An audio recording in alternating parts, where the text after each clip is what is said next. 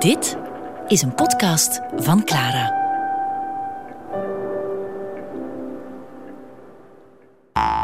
Rubens. Een portret aan de hand van schilderijen, tekeningen, brieven en plaatsen.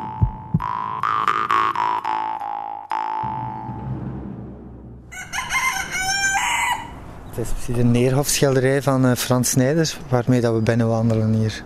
Hanen en kippen.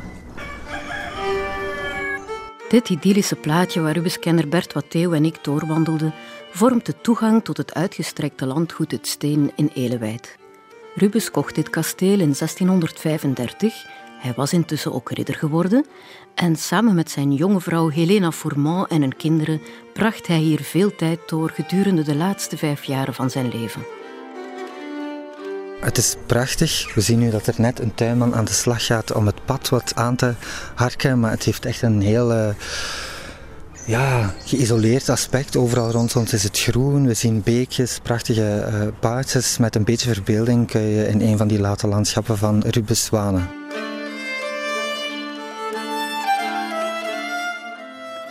Het landschap van Elewijd maakte de oude Rubens lyrisch en inspireerde hem tot schilderijen die doordrongen lijken van geluk en liefde voor het landelijke leven.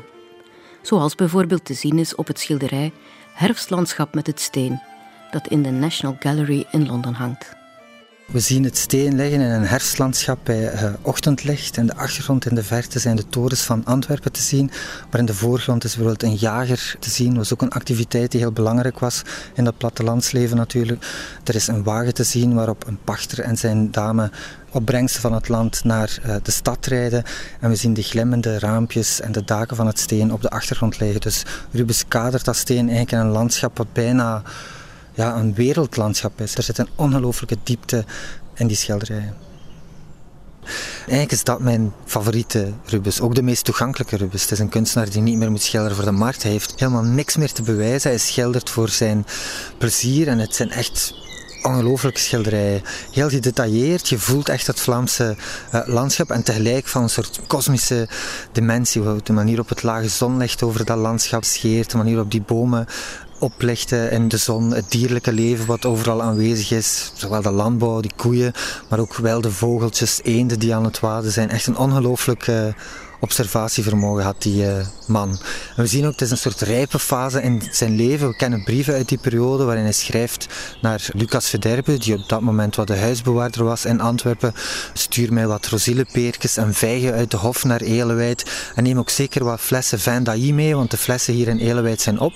En die vin d'Ailly is champagne, Boulanger champagne, komt bijvoorbeeld nog steeds uit Ailly. En als ik kijk naar die late landschappen van Rubens, dan denk ik vaak dat hij bij het schilderen een glas of twee champagne binnen had. Wat een romantisch leven.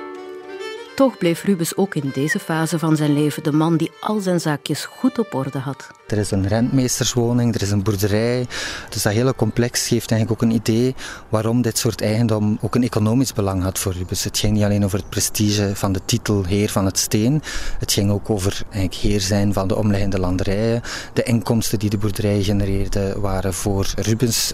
De pachters waren eigenlijk zijn onderdaan. Hij was echt seigneur van deze plaats.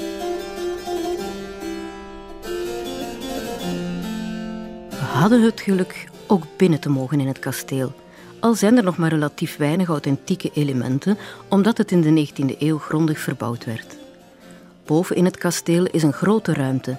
En de vraag is of Rubens hier misschien ook een atelier had ingericht, naast het grote atelier van zijn woonhuis in Antwerpen.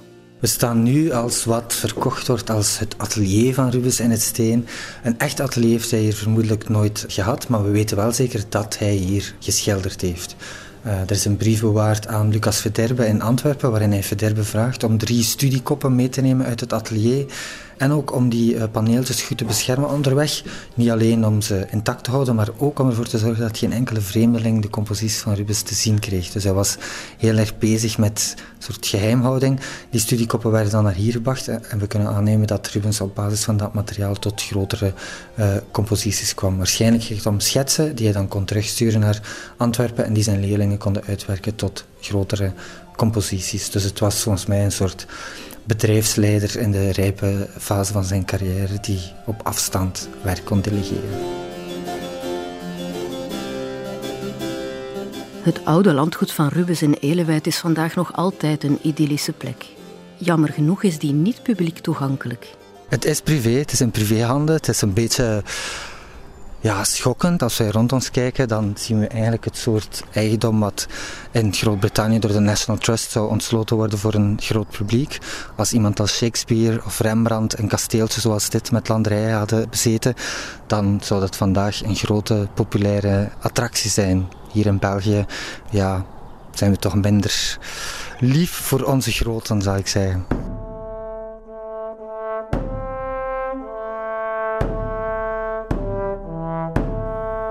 Maar ook deze grote meester was niet onsterfelijk, toch niet wat zijn fysieke persoon betrof.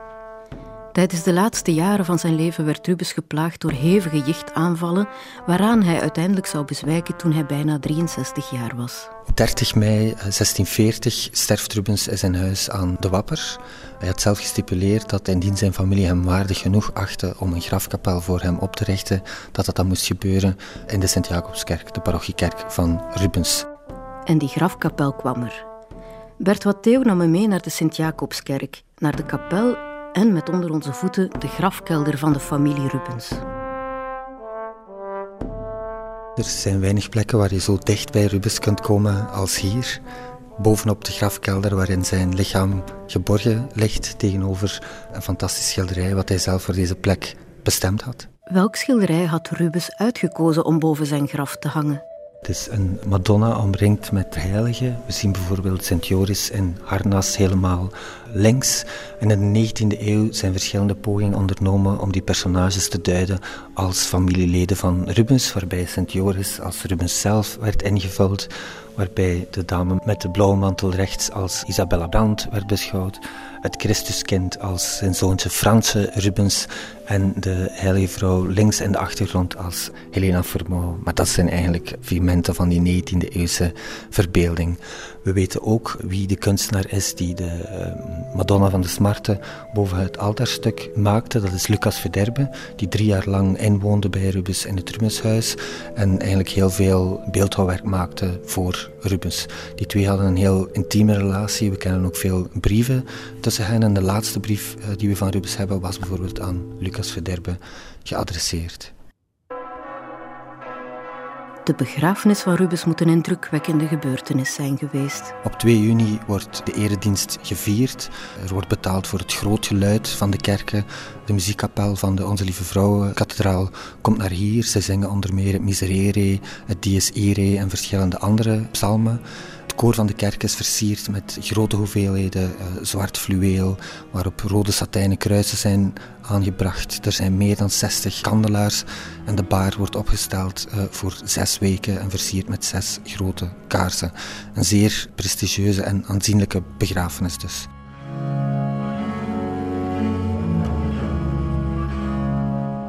En hier eindigt ons verhaal over Rubens, die na zijn dood voor altijd verder leefde in zijn kunst.